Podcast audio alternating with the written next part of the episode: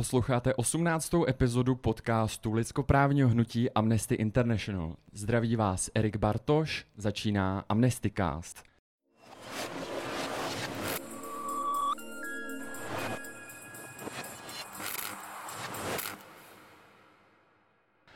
Dnešní díl bude tak trochu speciál. Natáčíme ho totiž živě před publikem, a to v rámci doprovodného programu Queer Podcast Day na festivalu Prague Pride. Bubnovala v punkové kapele, ošetřovala umírající v Myanmaru a taky doručovala poštu v Londýně. Na své životní cestě se vypracovala od dílenské uklízečky až po obchodní manažerku. Krom toho je také překladatelka a programátorka. Ráda cestuje a je trans. Pozvání do dnešní epizody našeho podcastu přijala Tami. Ahoj Tami, vítej. Tak, ahoj všem, všechny vás zdravím a ráda poznávám. Na úvod bych začal hned trošku z ostra. Jaké jsi měla dětství? Asi to úplně nepřekvapí, ale nebylo úplně šťastné. Uh, já jsem vyrůstala v rakouském pohraničí, uh, v takovém tom řekněme, prostředí plném jednoduchých a svérázných lidí, takže kdokoliv se vymykal, eh, ten se stal velice snadno terčem šikany, eh, což se mi stalo a eh, strávila jsem prakticky celou základní školu a, a následně na to učňák jako, jako oběť teroru, ale podařilo se mi s tím nějakým způsobem vyrovnat a když se dneska dívám na to, Máme Facebook, samozřejmě můžeme se špehovat navzájem, jak, jak dopadly moje tehdejší bulíci, tak z toho mám takový drobný pocit zadosti učinění.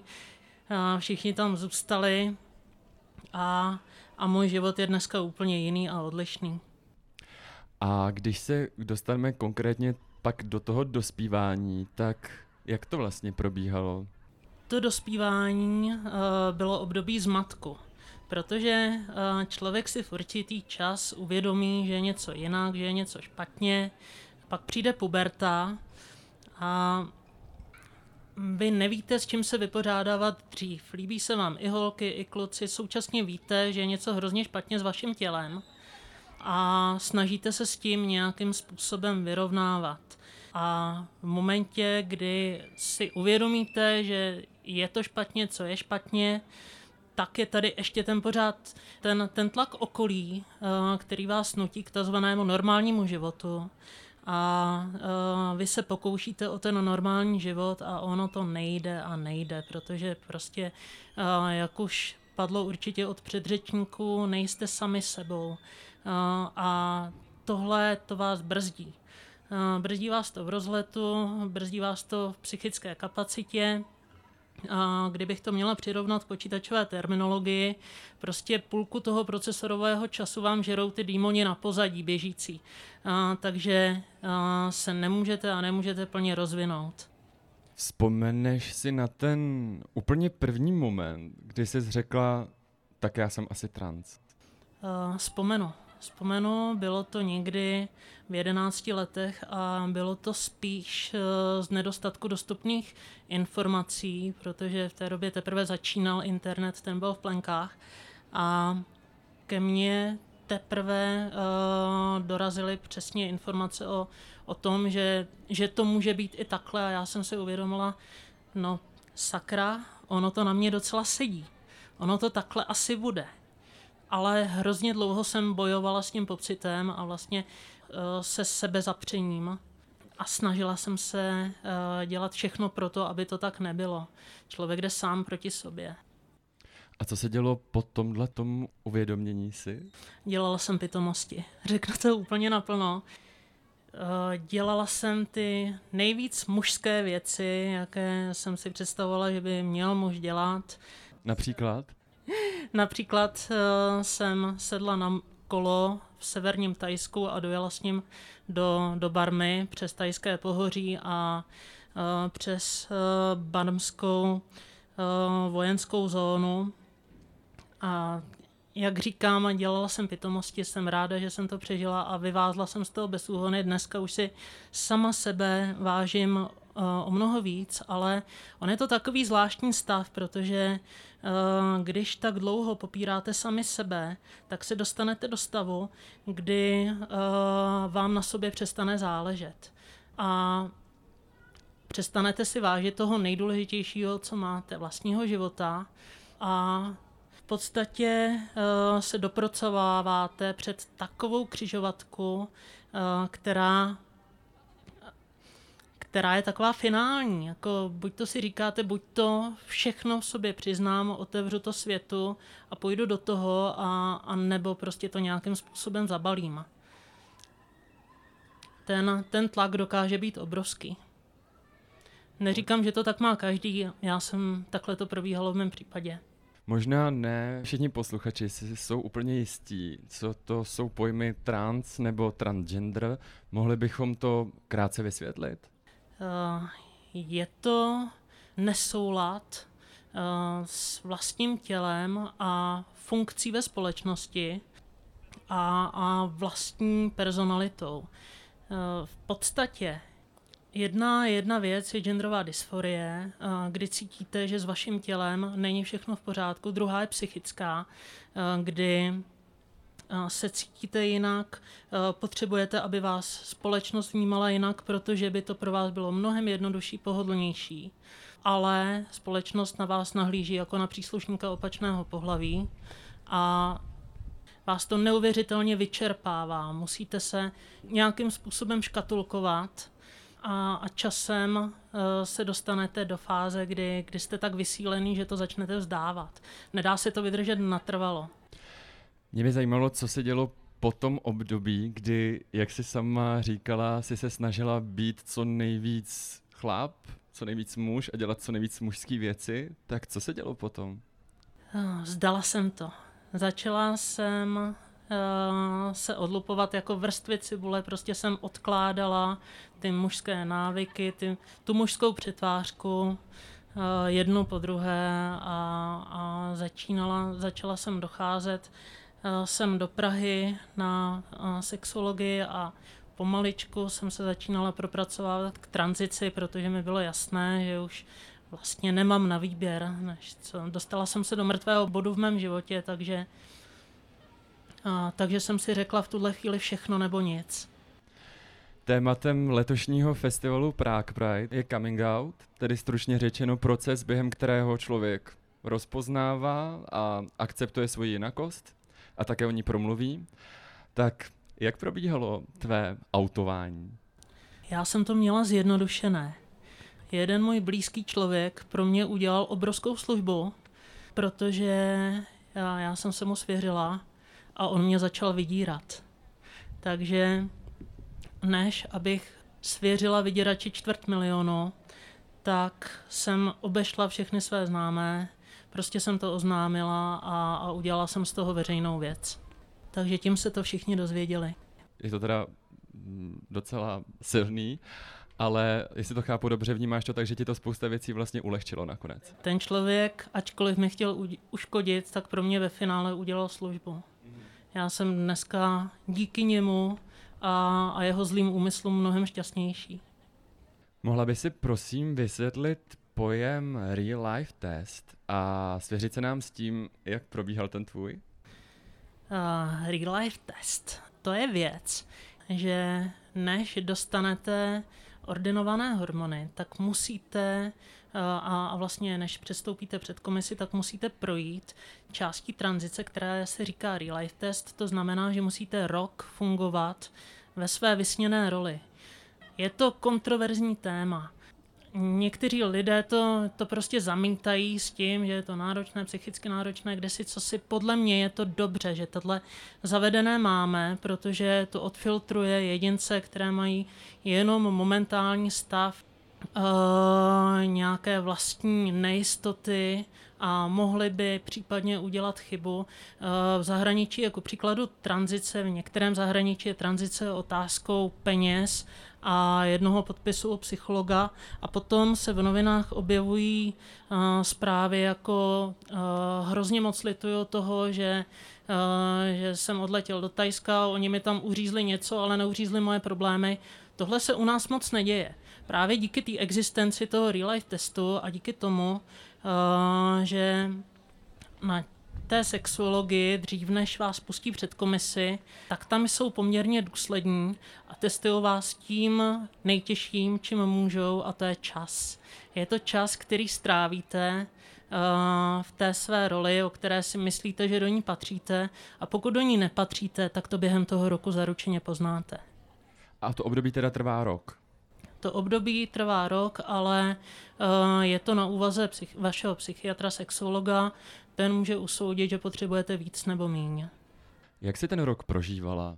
Pro mě to šlo relativně hladce, protože jak bylo uh, nabídleno, já jsem uh, byla metalový bubeník a hudebník, takže ten, já jsem se stylizovala do, do gotického metalu a tenhle styl vám umožní hodně a, a odpustí hodně, takže mi dovolil takovou pomalou transformaci, během které v podstatě nepřišlo nikomu nic divného. Určitý moment uh, mě vyhodili z práce. Nechci říkat naplno, že to bylo kvůli tomu, bylo to kvůli tomu. a Uh, opět pro mě udělali službu, protože jsem obratem nastoupila na práci dvakrát lépe hodnocenou. Uh, a uh, začala tam fungovat už plnohodnotně ve své roli. Nemuseli probíhat nějaké trapné tanečky se změnou jména a tak a dál a tak dál.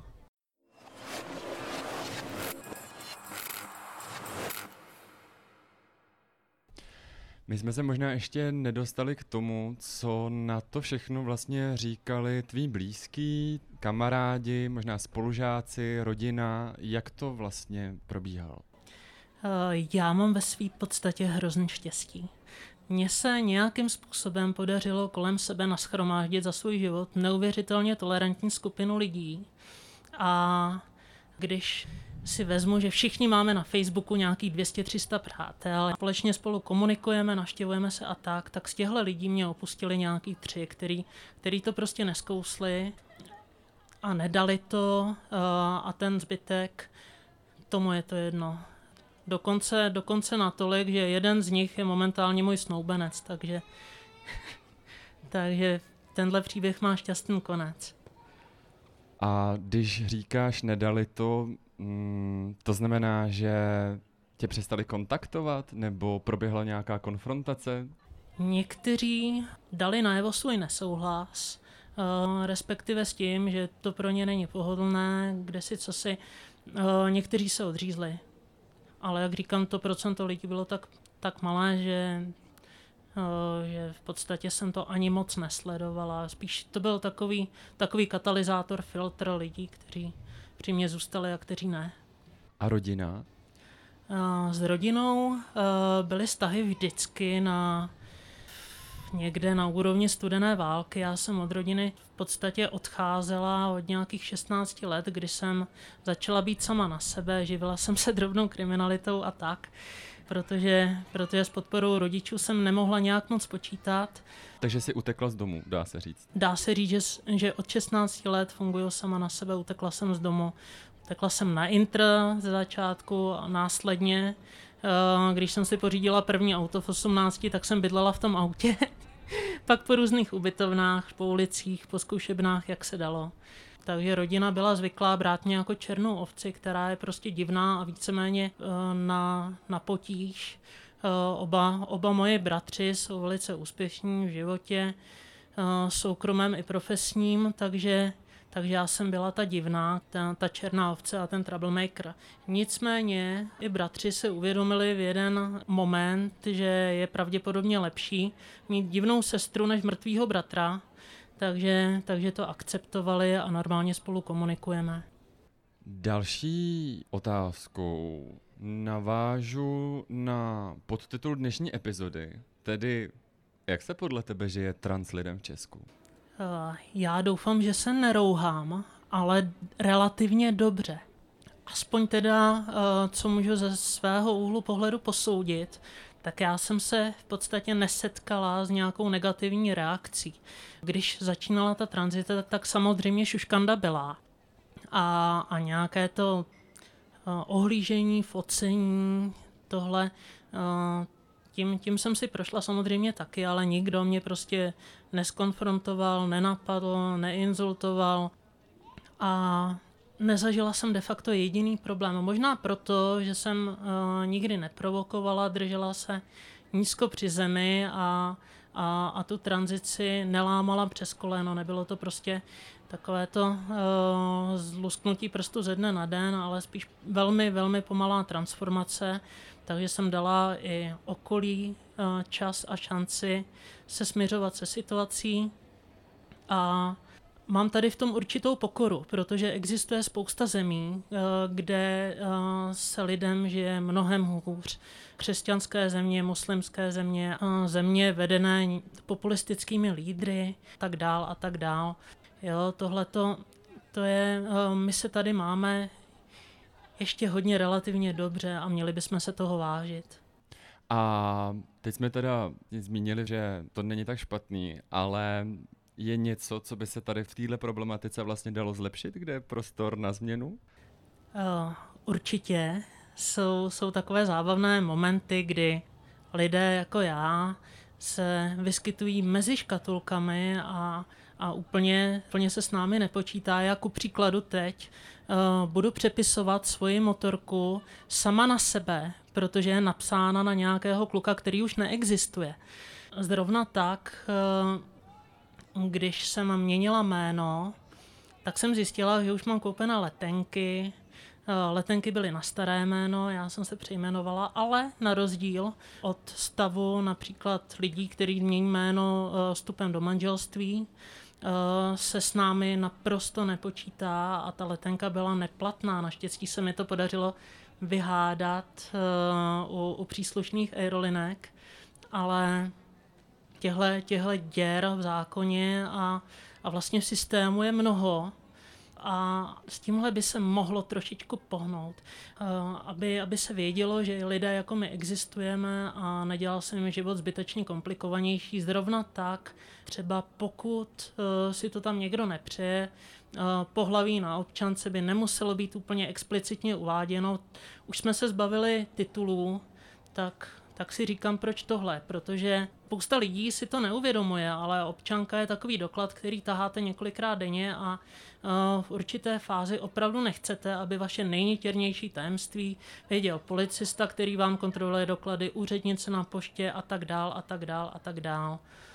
Já jsem si na to postupem času zvykla, ale neříkám, že je to dobře. Uh, dovedu si představit, že někdo, kdo nemá hroší kůži jako já, tak, tak ho to může denně uh, znova a znova psychicky rozazovat. Možná jsme se ještě nedostali k jednomu takovému velkému tématu a to se týká toho, že Česká republika je jako jedna z mála posledních zemí v Evropě, která má takzvané nucené sterilizace u trans lidí. Jak se díváš na to? Já upřímně uh, se necítím dostatečně oprávněná v tomhle dělat nějaký soudy. Uh, jo, protože u mě se to rozhodnutí taky vyvíjelo v závislosti na tom, jak jestli jo, jestli ne, situace je taková, jaká je, potřebuju to, nepotřebuju to. Ta psychika člověka se během tranzice mění. Jo, a u mě, u mě došlo postupem času ke smíření s tím, že chci být kompletní a ty orgány stejně nepotřebuju, protože hormony vás chemicky vykastrují stejně. Ale, ale chápu lidi, kteří uh, třeba nechtějí níst uh, rizika operace. Uh, tam, tam by to mělo být podle mě individuálně posuzováno. Uh, rozhodně uh, nechci, aby, aby se tohle bralo na lehkou váhu, aby se Eh, dalo palivo ehm, do, do ohně odpůrcům LGBT eh, ve stylu prostě chlap s bimbasem bude běhat v dámských sprchách. My samozřejmě, kdo jsme tady, tak víme, že je to nesmysl, ale mělo by kolem toho být víc informací a mělo by to být, jak říkám, víc individuálně posuzováno. Teď se chci zeptat ještě na jedno téma, který jsme už možná odpověděli dřív, ale přeci jen se zeptám. Uh, Jestli jsi se někdy setkala nebo setkáváš mm, s projevy nenávisti nebo případně nevhodnýma poznámkama či komentářema? Na internetu. Samozřejmě, tam uh, internet uh, je médium, kde, kde stojí každý nahý a každý si otvírá ústa tak, jak si myslí, že může, ale uh, to není nic, co by mě nějak mohlo osobně zasáhnout. Uh, Tohle to můžou udělat jenom lidé, které znám, kterých si vážím. Běžní internetoví trolové nemají šanci. Uh, a a jak říkám, s ostatníma projevama nenávisti jsem se nesetkala. Takže pokud, tak v tom virtuálním světě. Pokud, tak ve virtuálním světě.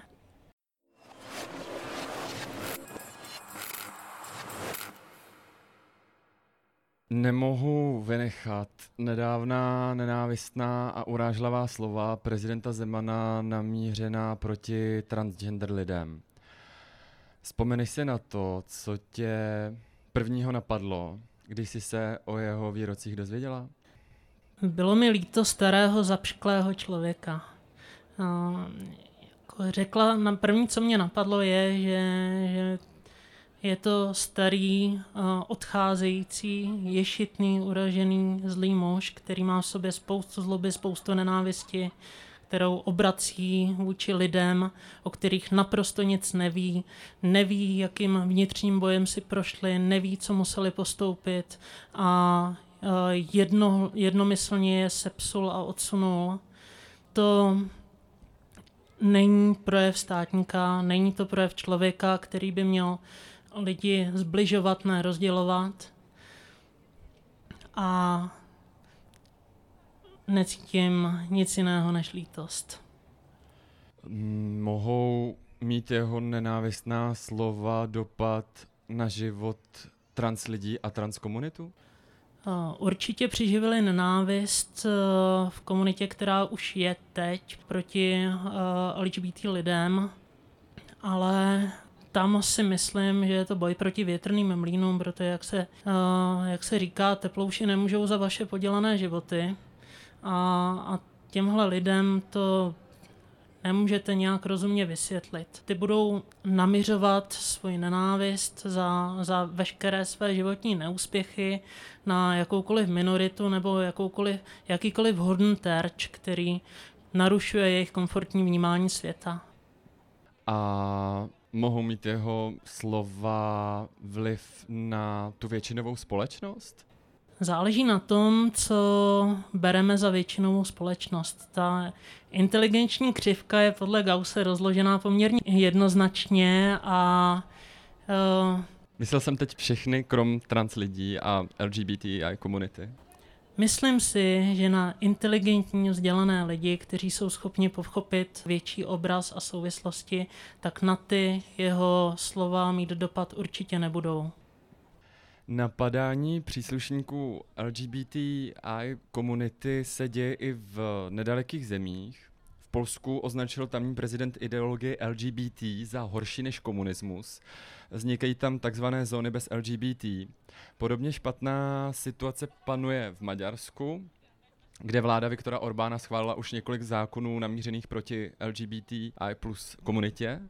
Co si o tom myslíš a proč podle tebe tamní autoritářští politici tohle dělají? Um, tak odpověď je jednoznačně populismus a, a moc. Jedna země je prudce křesťanská, kde církev držela uh, kde se církev držela u moci mnoho a mnoho desetiletí takže, takže tam je to poměrně jasné, tam je to prnkání na struny tradicionalisticky smýšlejících lidí a, a u druhé je to známka začínajícího nastolení diktatury.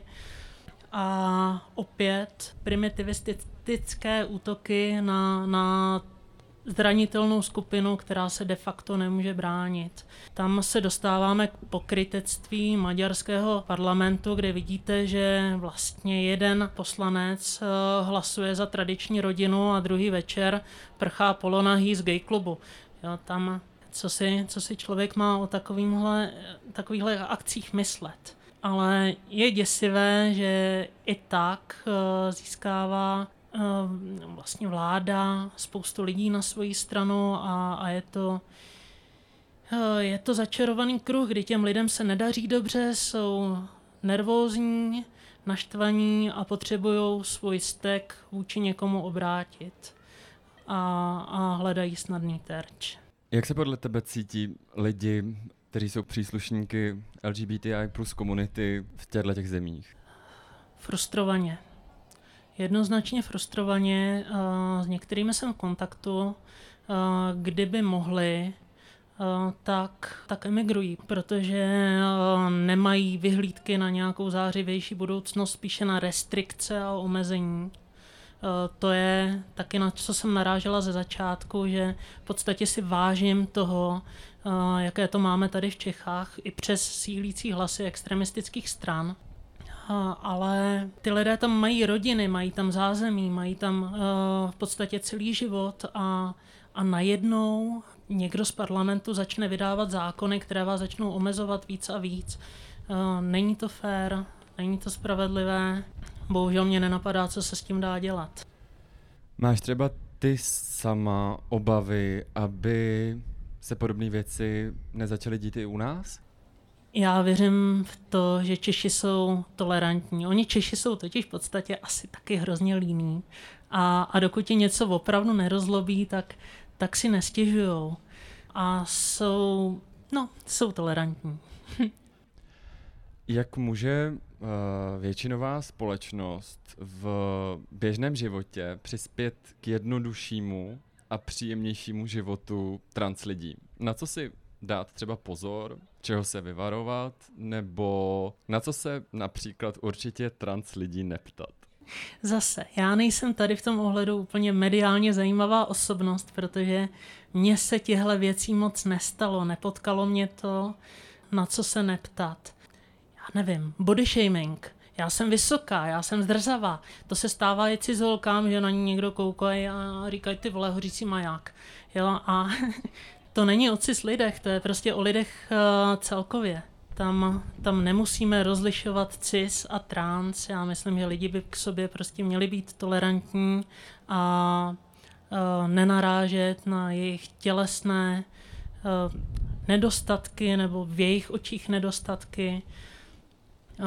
Někdo, někdo je prostě silnější, někdo, někdo je vychrtlý, někdo je vysoký, někdo je nízký. Nic z toho by nemělo být důvodem, aby se někdo pozastavil a toho člověka se začal na cokoliv vyptávat. Blížíme se pomalu k závěru a já položím poslední, možná předposlední otázku. Ty jsi nedávno začala spolupracovat se vzdělávacím oddělením Amnesty a svůj příběh tak nyní čas od času vyprávíš mladým lidem v rámci našich vzdělávacích programů. Jaké to pro tebe je? Co se v tobě přitom odehrává? Je to do určité míry terapeutické. Myslím si, že to dělá z terapeutických důvodů většina lidí, je pro ně dobrý se vyspovídat, vidět nějakou odezvu, reakci, ale současně zatím dobrý pocit, že uh, ukazuju, že nejsme všichni stejní, že někteří mají problémy, že to, že prostý vtip někdy v dětství může udělat spoustu zla a, a ublížit člověku na mnoho let. To, že bychom měli být k sobě ohleduplní, a, a chovat se navzájem k sobě jako lidé. A je něco, co tě během těch workshopů se studenty třeba překvapilo nebo uh, šokovalo možná?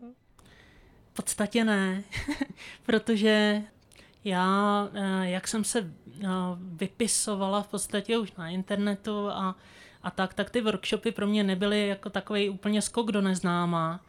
A Eh, byla jsem na většinu otázek připravená, které přišly a, a v podstatě mě spíš těšilo, že můžu odpovědět i těm zvědavějším bez nějakého zbytečného tabu.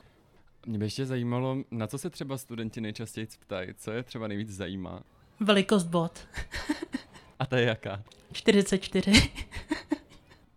a krom toho? Uh, krom toho obecné otázky. Takže nic třeba, co bychom dneska neprobrali, nic dalšího? Uh, ne, v podstatě uh, oni jsou fajn. Já jim uh, v podstatě po tom, co vychrlím ten svůj životní příběh, tak, tak oni většinou tak sedí a, a přemýšlejí, na co se vlastně zeptat a potom potom se zeptají na nějakou banalitu většinou, jo, protože uh, já, je, já je většinou přehlčím. Ale uh, ne, nesetkala jsem se s ničím, jo, co, by, co by se opakovalo nebo, nebo bylo pitomé nebo, nebo tak. Tak to byla má poslední otázka. Moc krát díky za tvůj čas a přeji ti, ať se ti dobře daří. Já děkuji za pozvání, děkuji též a uh, jsem ráda, že jsem měla možnost tady promluvit před publikem a doufám, že to třeba někomu pomůže, potěší ho to nebo, nebo dá informace, které hledá. A my děkujeme i vám, naši posluchači a posluchačky. Doufám, že se uslyšíme také u dalších epizod našeho podcastu. Všechny díly najdete v aplikaci Podcasty, platformě Spotify nebo amnesty.cz lomeno podcast. Naše lidskoprávní hnutí můžete sledovat i na sítích. Na Instagramu jsme jako amnesty.cz na Twitteru amnesty.cz a na Facebooku nás najdete jako Amnesty International ČR. A to je pro dnešek už opravdu vše. Tak díky a zase někdy ahoj.